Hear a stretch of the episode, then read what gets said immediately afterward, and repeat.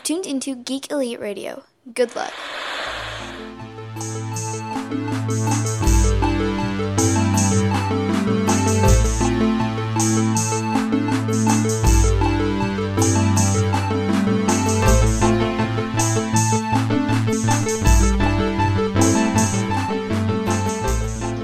Hello, listeners. It has been a while. Uh, it has been a couple of months since we've actually had a uh, interview. So uh, we are back with uh, Feature Fridays. Right now, I do have Russ from Amazing Arizona Comics. Go ahead, Russ. Um, introduce yourself. Hey everybody, my name is Russ Kazmierzak. Don't worry about trying to pronounce my name, you just call me Russ. And I am the uh, creator, uh, writer, and artist behind the mini comic Amazing Arizona Comics, which is uh, a mini comic satire, superhero satire of Arizona news, history, and culture. I can uh, definitely tell by uh, looking at some of the coverage right now. that definitely satire. Sure. All right. Um, so, um, like I mentioned before, um, you know, I'd like to start off light and then uh, jump into the more in deep, you know, conversational questions. Sure. Uh, so I gotta ask you right now, man. Uh, you know, especially since you're doing comics, so I gotta ask you, you know, what books or what comics are you reading at the moment? Oh boy. Um, I'm not reading a lot of new titles. Uh, I think a lot of folks my age might have a similar answer right now, but I'm not really connected to the stuff uh, I used to read only because of reboots, continuity changes, and stuff like that. It's difficult to uh, to reconnect with characters when I uh, experienced such a momentum when I was a kid. So when I was younger,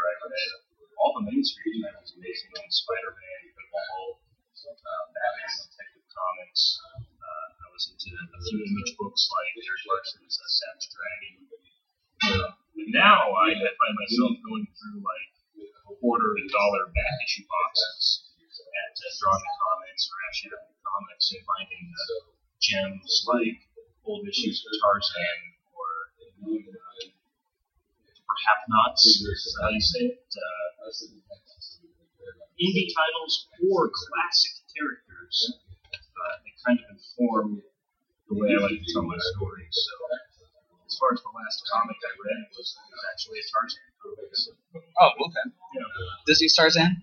no, uh, classic Edgar Rice Burroughs. Uh, it was produced by Gold Key Comics back in the 60s. That Tarzan or Dell. One of the classic Edgar Rice. Oh, Tarzan, yeah. All right. And uh, before we go any further, um, I just want to go ahead and say if it's a little bit noisy, I do apologize. We're actually in a live setting. Uh, we're recording in a coffee shop, so if you get any background, that's, uh, that's why. Yeah, that's my fault. This is where I feel comfortable. no, I understand. Trust me. Um, so the next question is, uh, you know, what are you currently listening to? Am I Music-wise? listening to? I've been listening to the same stuff since I was uh, a late teen. So today I listened to uh, the Crash Test Dummies Ooh La La album. Um, people know the Crash Test Dummies most from that song. You know that song? I Once there was this kid. Hey, look at me like a blank. Those are, they would be classified as a, as a one-hit wonder, basically from the, the 90s, um, akin to your your dishwalla, your uh, deep blue something. But uh, they have a rich catalog, a lot of albums, and um, they have a song called Superman's song that I think every geek should listen to because I believe it may be the only reference to Solomon Grundy in something outside of comics. But um, I listened to them today. Uh, my favorite punk band is Face to Face. During uh, summertime, I find myself drawn to their work. They just come out a new album. My favorite singer-songwriter is David Gray. He came out with a few new singles a couple of months ago, so I actually listened to those today. So that's what's on my, my YouTube playlist. Um, any of your uh, the music you're listening to influence your work at all? Uh, I drew my first issue to an Incubus album. Um, I listened to that song like "Are You In" on repeat. Drawing drawing my first comic. Um, because it was almost like a challenge to myself, like, am I in this work? Yes, I'm in. Um, but no, not really. Now I find myself listening to podcasts like uh, stand-up comedians podcasts, mostly like WTF, Marc Maron, uh, Bill Burr's uh, Monday Morning podcast, and uh, Thursday uh, morning just before Friday podcast. I that every week. Uh, Nick DiPaolo, Greg Fitzsimmons, Gilbert Gottfried. I try to catch snippets of Adam Carolla's show on YouTube. Uh, Jim and Opie, uh, well, not Jim and Opie it's uh, Jim and Sam now. Catch Opie's show a little bit, Anthony's show a little bit. People that know who those guys are I'm about. It's basically just like snippets of satellite radio and podcast, podcast interviews, you know, the chat show, stuff like that. That's what I listen to while I'm drawing or trying to get in a creation. All right. And um, you know, you did touch on some things that do, um, you know, that does influence your work. So, what else influences your work besides podcasts? Uh, besides like music, uh, movies, and podcasts, I would say um, traveling around Arizona influences my work a lot. I like seeing the states, uh, traveling. Uh, I'm a number 66. It's a lot of fun to me. My girlfriend actually Disney last weekend. That was a blast. Um, so go local travel, staycations, and stuff like that. The news, our culture news, political news, but not deep, like you know, three articles in the HuffPost news. More like just what does everybody know? What is Harvey reacting to on TMZ Live? That's about as deep as I go because that's where I feel like the zeitgeist is. Like that's kind of the the, the first atmospheric layer of awareness, and that's where I like to dwell with the comic book content. Uh, so it's still entertaining, and it doesn't approach any bipartisanship, whether it's my opinion or yours. So I mean that's the stuff that generally informs a comic based in Arizona about social politics. And um, how do you feel about you know the news of comics when politics, you know, go into those kind of issues? I love it. I wish it did. I wish it happened more. And I feel like some of the best comics ever written uh, are the ones that are influenced by the, the, the political spirit of today. Think like Dark Knight Returns, that's got Ronald Reagan in it, futzing around on little, you know, a motorized stroller, telling Superman what to do. The same year you got Watchmen out, and that's commentary on uh, you know the Cold War. Um, you know, it goes back to, I always say this goes back to like Action Comics number one, the standard superhero storytelling. It's a short 13 page story, and Superman is fighting like landlords and politicians. And I don't think those guys meant for that to be a political commentary at the time. But when you look back at it, it's an interesting little time capsule of what the common man was afflicted by and how he could read this thing in a state and see a hero that was fighting on his behalf heroes nowadays are fighting on their own behalf. You know what I mean? Like the stories are so uh, introspective, incestuous in a way. When the villain's plot is just a vengeance scheme against the hero, and it's like I wish they pulled the lens back more and painted allegories to what's going on in reality, so readers can still project themselves into those scenarios. Uh, like you can only tell the story of Dark Darkseid trying to conquer the Earth so many times before it's like, all right, let's let's get back to some boots on the ground, vigilantes, you know, vigilantes. so, uh, what was the question? Do I wish politics affected comics more? Absolutely, I absolutely. Do you think you know um, it's going to get uh, politics will politics will get more heavily involved in comics? I think so. I mean, when you think about it, DC Comics especially may have been a few years ahead of their time by making Lex Luthor the president back in I think that 2000. Yeah. So you have a, a millionaire, not a billionaire. Think about this. You have a billionaire with a vendetta toward aliens and a history of uh, malfeasance and villainy. At the very least, being bombastic in public, okay? At the very least, that's what Lex Luthor is. Running for president, defying the odds him winning, and Superman and everybody else, the guys are like, what hell?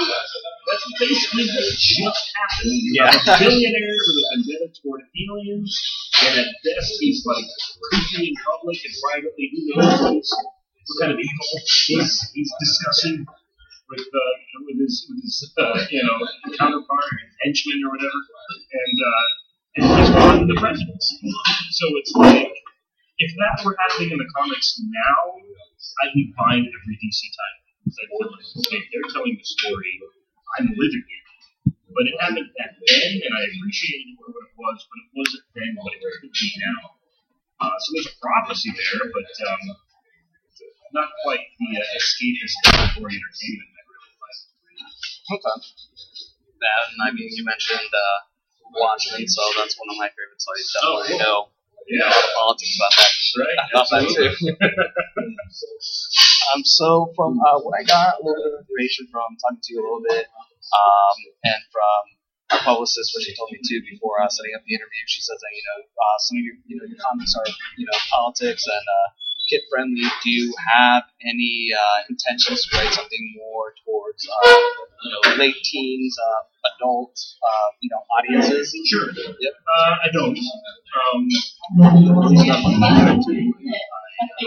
I like to gear my books toward an all ages audience because that's how I remember superhero comics when I was a kid. And when there were mature themes, they were dealt with in a way kids could understand. So, uh, I mean, when I was a kid, Venom was saying outright, I want to eat Spider-Man's brains. You know, that's pretty gruesome. But there was something cartoony about it that didn't offend my parents or parents in general. And it wasn't like, wow, what if he really did eat Spider-Man's brains? You know what I mean? So I kind of take that approach where the threats are real, but so melodramatic that they can't be taken so seriously that a parent can look at my book and say, hey, I don't want my kids reading this. Uh, I also kind of use Denny O'Neil, Denny O'Neil's approach to writing politically inclined comics. When he wrote Green Lantern the Arrow in the 70s, he addressed heavy topics back in the day, like Native American rights, drug use. Oh, I know. Oh, heavy Speedy? Speedy, yes, Speed, Doom Speed. It's in the name, Green Arrow. You didn't think that might happen? Be name your next sidekick Toki. uh, here's uh, Captain Captain H. We don't know what the H stands for yet, but uh, don't worry about it. We'll find out. Don't worry about it.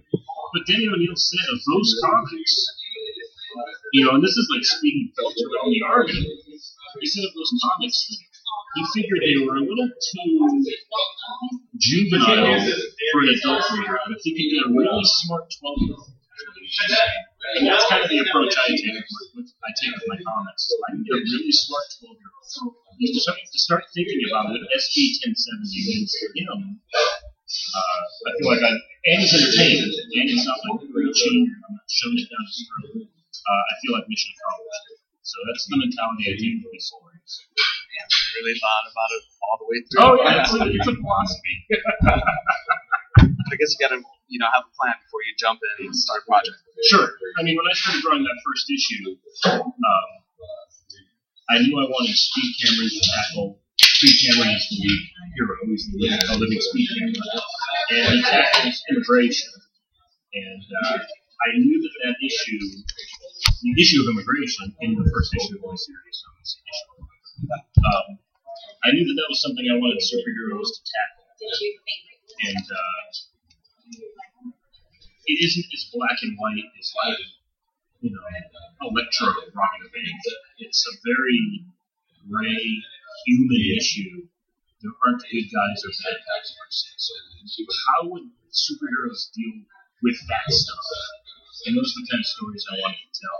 And I'll admit I have a lot of O. Henry endings where we don't reach a resolution per se, but that particular adventure is kind of a tiny bow that's wrapped around it. And it's really the best way to do it because I still want these things to be entertaining. Right. You know, um, we deal enough with the issue perpetually. You know, why should the comic uh, leave the reader in this quandary? That's what reality is for.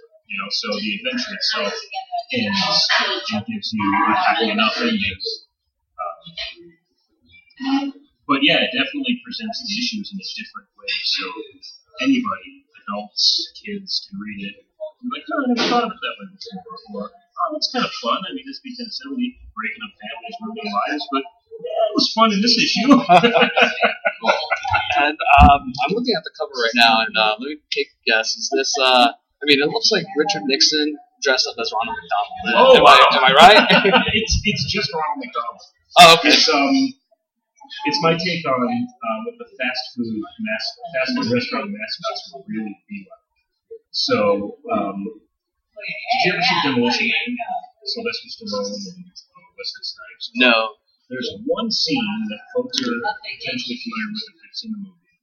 It's in the future, you know, and Sandra Bullock is driving Sylvester Stallone to a fancy dinner. It has been Frozen, I think it is. So he's thawed out in the future. So he's like from our time, and he thought out oh. the future. And we're gonna go to a fancy dinner. She says, well, "Where are we going? We're going to Taco Bell." And he's like, "Taco Bell?"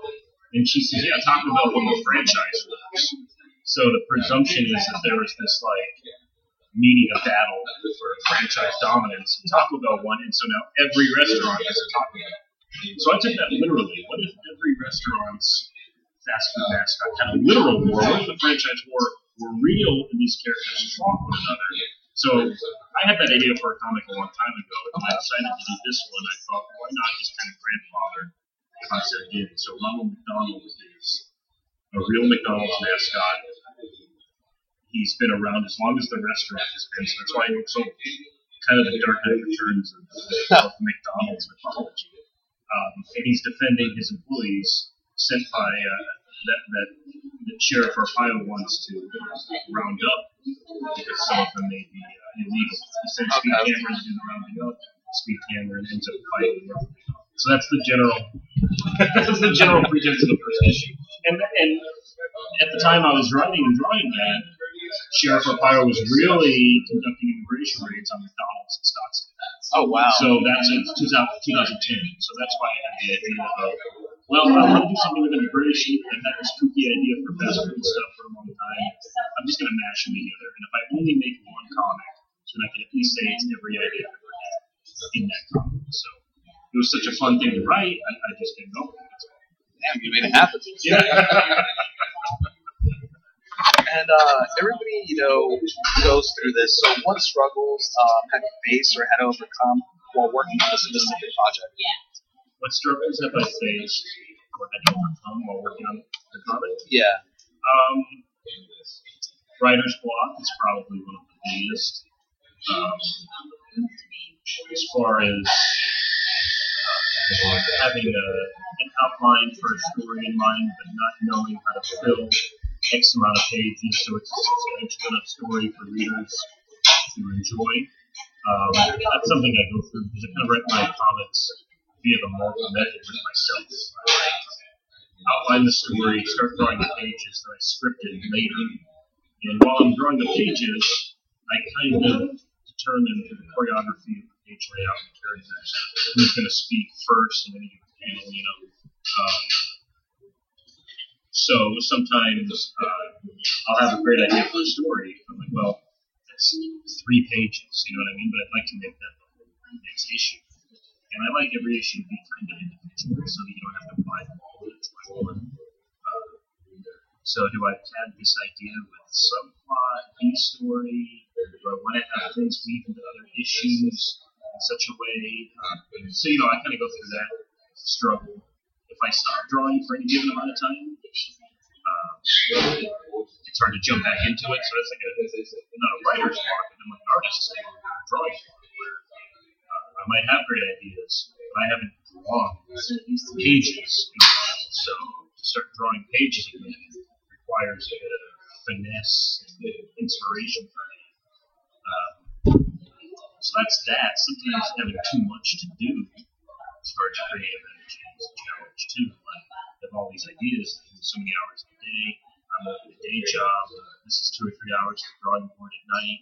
You know, I want my girlfriend to feel like she's being paid attention to. Um, so there's all that that kind of goes into wanting to put out a consistent product, but also wanting it to be the best product it can be.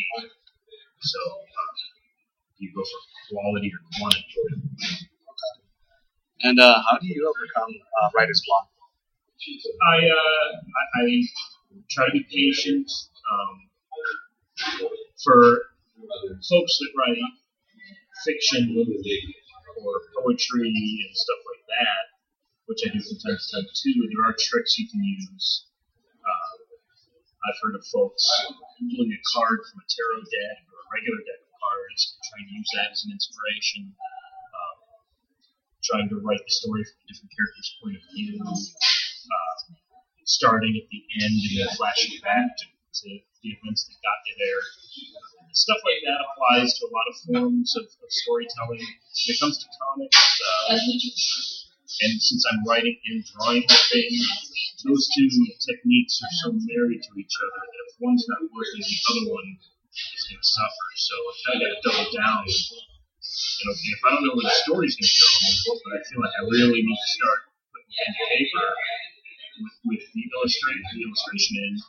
Um, what I usually do is just start drawing an action scene, start drawing a fight, and uh, building motivation around the action.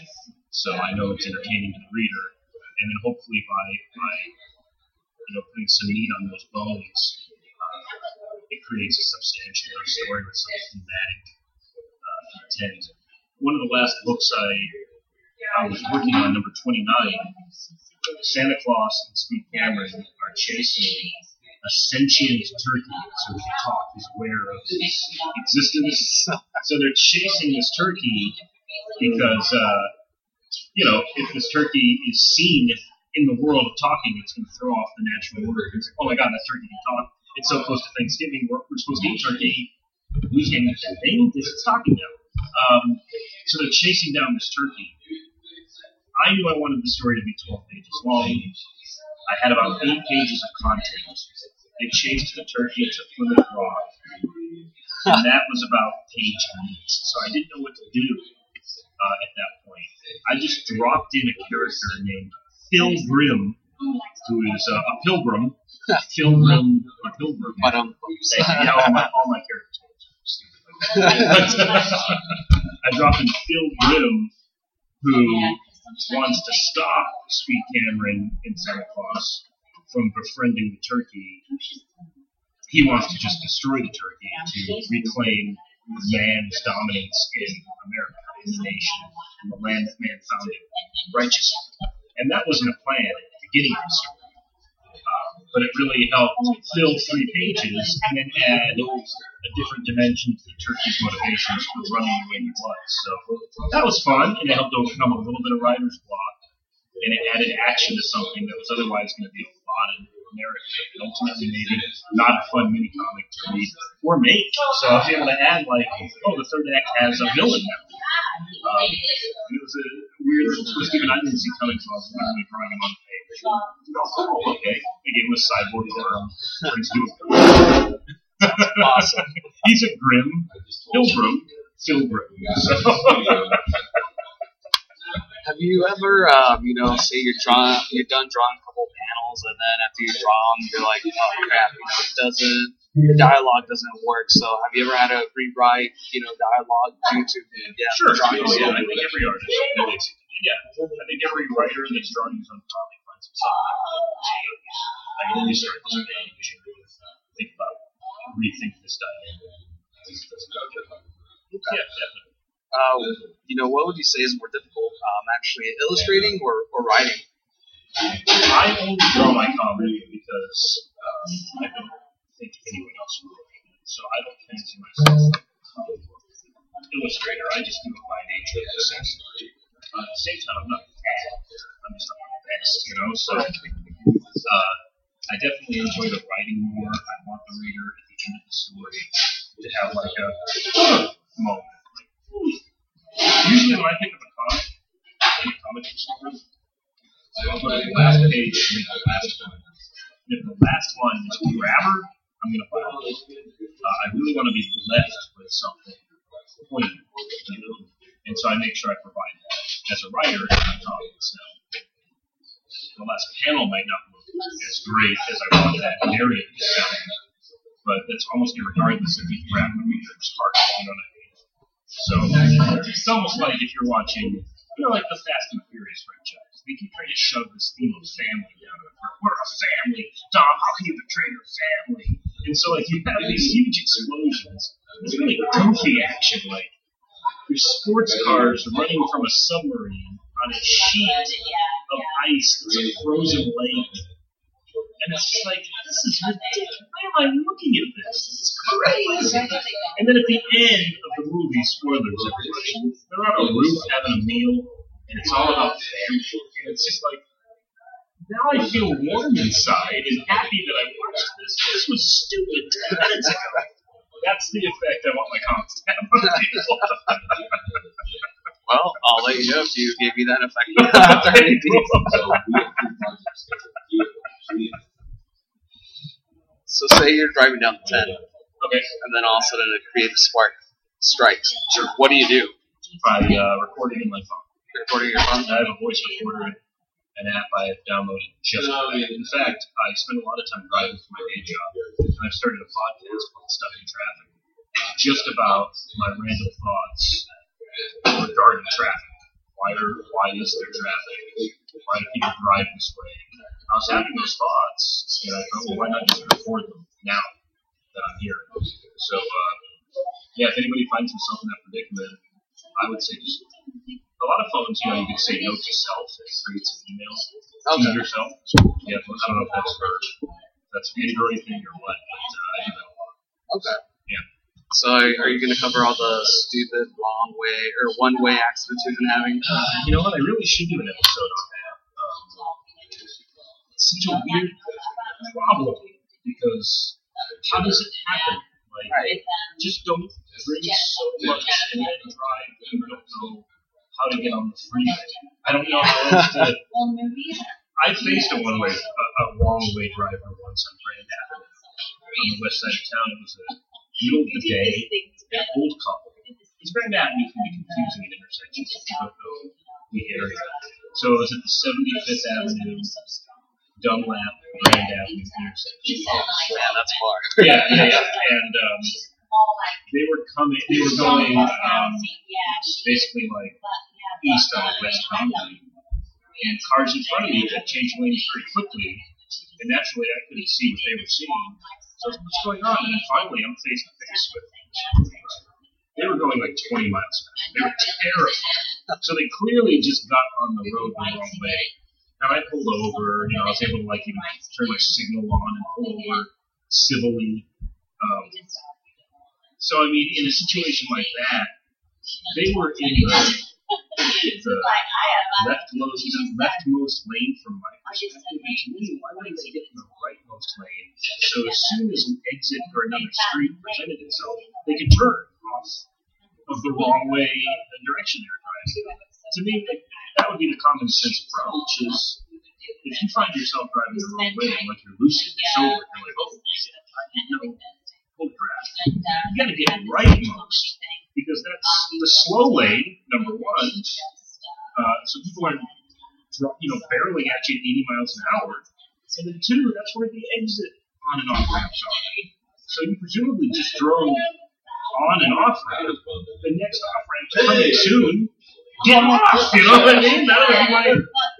So that's the podcast right there. It's like just you stay right. If you're the wrong way driver, get as right as you can so you have the next available turn. Otherwise, you're sandwiched between the wrong way traffic and the other lanes you should be in.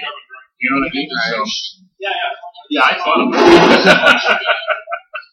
All right, so uh, ABC or you know the other uh, CBS, all the other uh, news stations, if you're listening, this man has just solved the issue. I have KTR, KTAR. Are you listening? I have Detour Dan called me. I know what to do. It's ridiculous. None of this should be happening. And you know, Arizona isn't. From what I heard recently, Arizona isn't the leading state in that problem. There are other states that have that problem more severely. Yeah, I think Texas is one of them. And it's weird. I don't understand why that's like a trend. You know, and it makes you wonder: does that happen a lot, and it's just a trend in the news right now? Sorry. That's how uh, outraged I am. like, for example, if there's ever like a, a series of missing children in a row, that's all you hear about in the news. And then all of a sudden, there are missing children. You know there are still missing children. Or children are drowning, for example, or whatever. You just go through these cycles of trends in the news, and it just begs the question now: Were there always wrong drivers, and now we're just going through this this trend of covering them more thoroughly because it's interesting and it's been more dramatic than usual. I don't know. I, it's it's harrowing to think that maybe the news uh, is is withholding some information sometimes because it's just not the thing right. I mean, uh, we can talk about that like in, in detail, but you know, this is not the kind of podcast. Oh, sure, sure. well, that's all I have to say on the subject.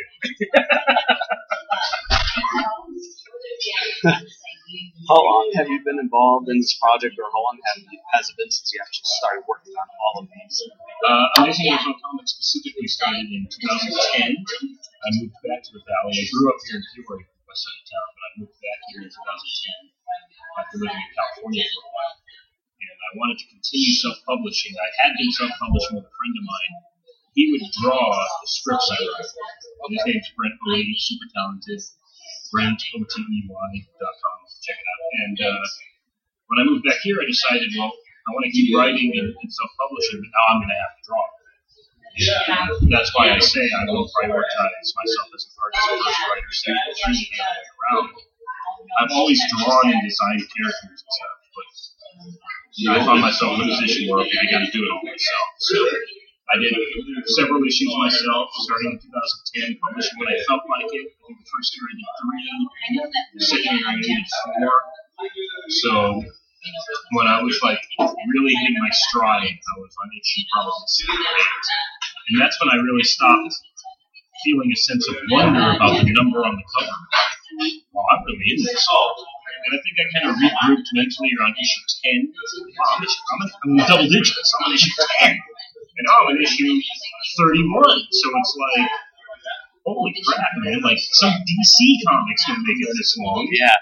Some creative teams choose not to make it this long. My brother started coloring with me around issue 10. He retroactively went back into the other issues. So, um, and now he and I are in this kind of collaborative effort. Uh, it's very rewarding, a lot of fun, and I can't imagine not doing it. When you first started, were, were you nervous at Oh yeah, Yeah. yeah. I drew the first page a couple of times, and I even I was just looking at some sketchbooks where I saw some really sloppy thumbnails on the first page, and they're embarrassing, but they're interesting to look at too because like oh look how far I've come. That looks like a child of ten. That looks like a, a ten year old child do that. And now I'm drawing it like a fifteen year old. So I feel pretty good about it. But um, uh, yeah, I was very nervous. What I ended up doing, and what I still kind of do when I start drawing, is I start in the middle of the book around page six or seven, and then I draw out back to pages one or whatever the last page be. I try to do like a 12 page story. Sometimes I'm as short as eight. I've done as long as 24. So I start in the middle. That way, my least confident, crappiest work is in the middle by the time I really feel good about what I'm drawing, I'm on the first and last pages. That's the reader's first and last impression. And so then it gives me confidence as the artist that the best stuff I drew is the first thing they'll see and the last thing they'll see. So anybody that's trying to create their own material that finds themselves like really care about their work, I would say do it that way because it works for me. If you have a script or a story outline and you know what's happening on every page, you don't have to start on the first page. You can start on page seven. You know that might be a talking heads page, not a lot of action. Um, kind of get your stride to something simple like that, and then as the story expands and becomes more action packed at the end of your first act, beginning of your third act, now you're feeling really confident with your drawing, and uh, before you know it, you'll be done. It's like, oh wow, and the first page looks great, the last page looks great. Draw the cover last. That's when you're full.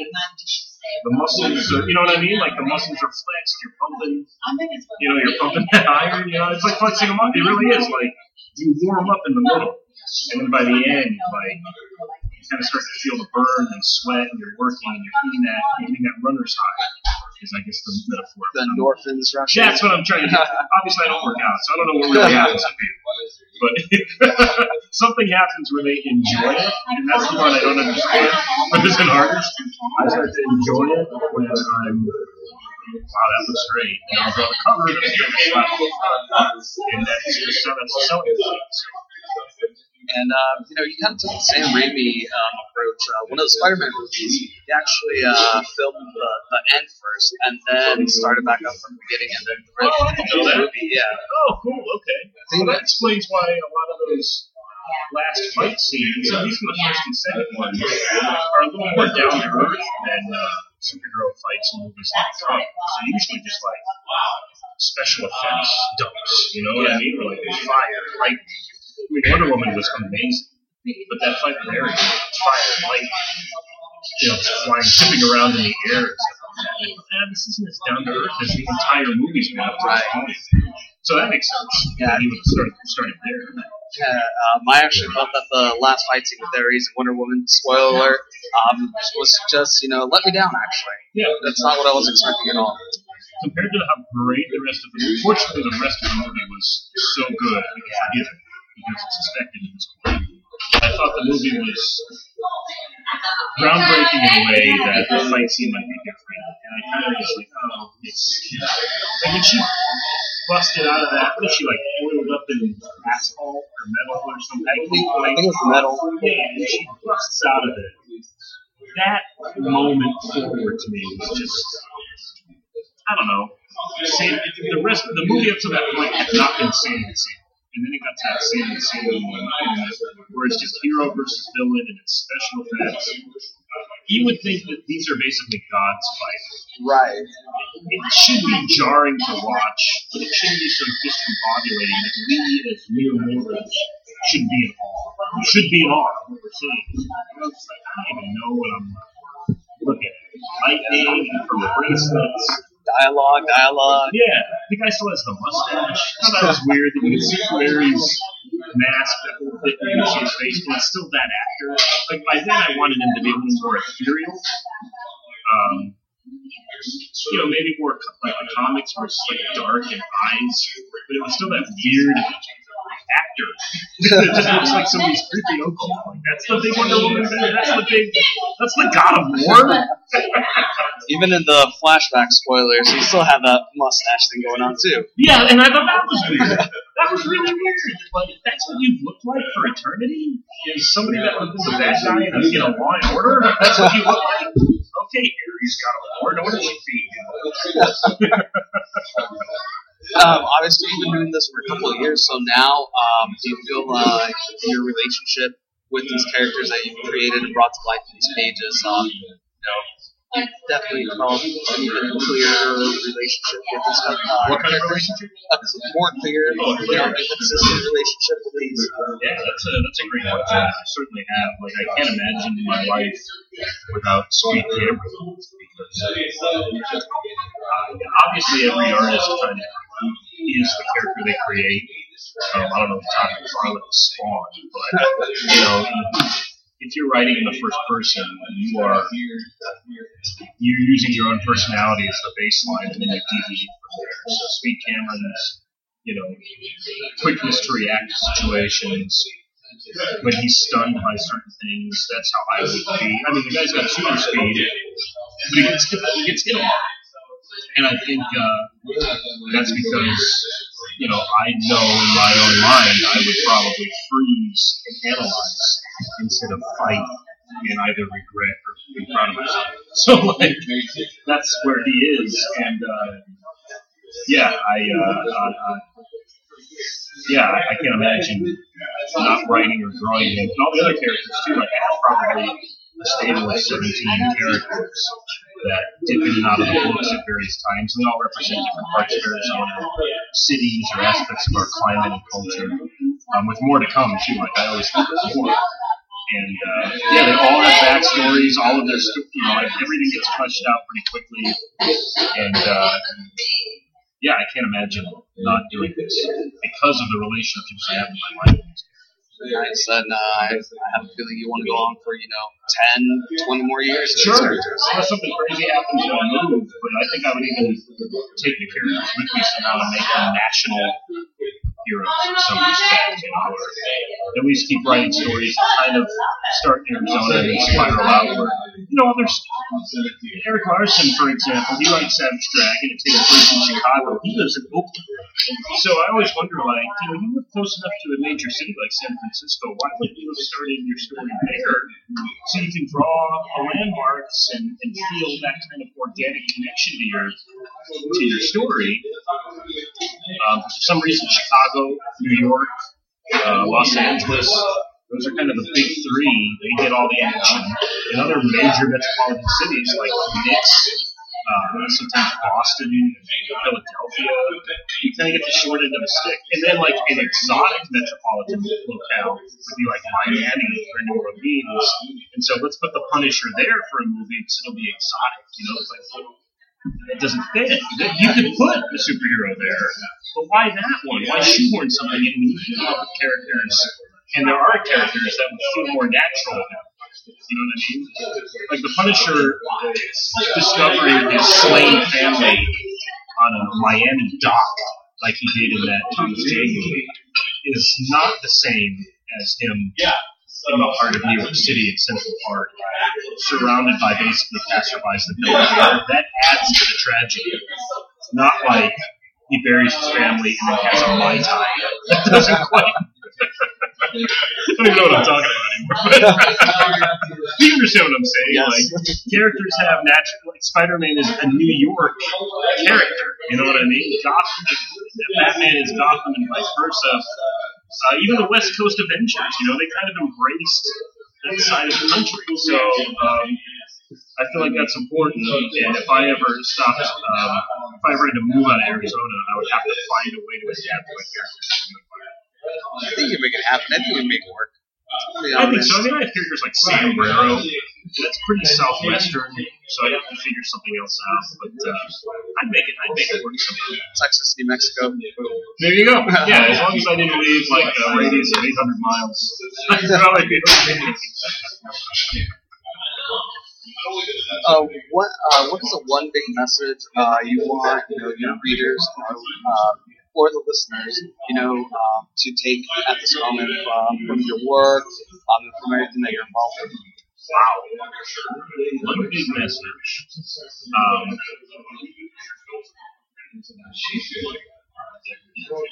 do what you love, and it's so lame. Bumper sticker, but like, I genuinely love comics that have this kind of edge to them, uh, a relatability, a socio-political uh, uh, awareness and viability. So that's the kind of comic I make. I don't make a comic I feel like people. Um, I feel like I don't make a comic that panders to a general audience. Some people don't want politics in comics. They're, my comic's not for them. Um, some people think it's weird that it takes place in Arizona and we live in Arizona. And I want to read stories that are bigger or more oriented in fantasy, well, then this comic's not for you. There are many other stories that are for. Go read Elfquest then, if you don't want to read a story that takes place in your own backyard. Uh, and that's that's just because it's it's what I love. This is these are the kind of comics I would look for in indie comic on indie comic racks or indie comic book show. You know, I host a local late night talk show. It's called Phoenix Tonight. Uh, you find it on YouTube, Phoenix Tonight. And I do that because I love late night TV. So why not recreate the thing I love for people here? But, you know, kind of find their own preference or passion for it, and then go back and, and maybe, oh, Johnny Carson's hilarious, or oh wow, why didn't I watch Letterman when he was on TV? Stuff like that. Like, find your individuality and your voice and put it out there without shame, without necessity for uh, camaraderie, and you will find your audience uh, naturally. That would be my, my. And um, if you could give any advice uh, to anyone listening right now that wants to try something like this, whether it be a podcast, uh, whether it be a late night talk show, or you know, getting involved in comics, uh, whether it be illustrating or writing comics, what would that, you know, what would your advice to them be? Oh man, just do it. It's so good. just to give that advice, but get one done. Get one done. And then you'll find yourself with inertia, you know, with momentum. Get one done, get it in front of people. Um, there is no need to run anything by committee. You know, like, oh, let me, let me have a friend edit this forget all that, man, because they're going to put their own voice, their own flavor into it. They're going to tell you the story they wish they can tell through your talent. Just do it yourself. Like I know my stuck in traffic, stuck in traffic podcast I alluded to is practically unlistenable. Like it is me angry in traffic. That's all the podcast is. I've recorded like 12 of them, and I have no intention on stopping. And I don't know if anybody listens to them and is entertained by them but it's it, it, helps me get that energy out in a way that's ultimately positive. Like, look, I made a creative thing here, and I made the best of a bad situation. If I ran that idea by people, hey, I want to record a podcast for you know, when I get stuck in traffic, I just press record and talk. They would have their own interpretations of what that project is, and I'll tell you what, if you have an interpretation that is so unique uh, that it would stand apart from my idea, just go do that. Like, you don't need to inflict that editorial on me. I'll give you notes. Go do it yourself. You know what I mean? Content, not commentary. So many people drop or waste great ideas in Facebook comments. Why don't you just make that point of view your post and stand by it instead of burying it under somebody else's opinion and now you're just you're just a counter uh, that's how you should approach things creatively. Get it out there proactively, uh, stand by it, and then you find your audience that way. I mean, I know I have kids that read my comic as young as 12 years old, and I know that when I'm at Comic Con, readers uh, come up to my table. They're 40, 50 year old groups. They're into political cartoons, social political commentary. Like, I know I'm getting a sweet spot with a gamut there. And I think that's because I'm writing the stories I liked reading at 12, and now I'm 37. So it's not a coincidence that 12 year olds are enjoying it as much as guys in their 40s. Like it's it's me through and through, and I'm finding my tribe. So don't cater, don't bury it, make it not a comment, but the content. Put it out there in a way that's assertively you, and you'll be able to stand by it from the beginning to end. And uh, where can we find your comic? Uh, AmazingArizonaComics.com is the website.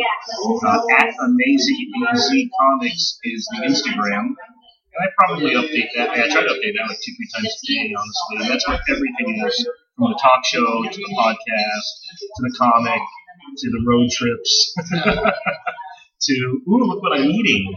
Um, no, I don't post any food pictures, but. Uh, Amazing AZ Comics is the, uh, the, uh, the Instagram and Twitter. Uh, got some events coming up too. I'll mention if folks want to actually like see me in person. I'll be drawing in the window at the Comics in downtown Glendale, Arizona on June 24th for 24 consecutive hours. I'm going to start at 1 p.m. and then I'll end Sunday, the 25th at 1 p.m. drawing presumably a page every hour. It's called the 24 hour challenge. I've done it for three years. Uh, I like being on display like a like a monkey in a window. Uh, sorry, Bill Maher, I said monkey, but um, people can come watch the issue that I will complete, like unfold, and see me drawing it. Uh, and it's a lot of fun. Uh, I may do a, a, thing like I did last year, where every hour was sponsored and I raised money for a charity. I may do that. We'll see. You could you can follow that at Amazing AZ Comics on Instagram to know for sure. But that's happening.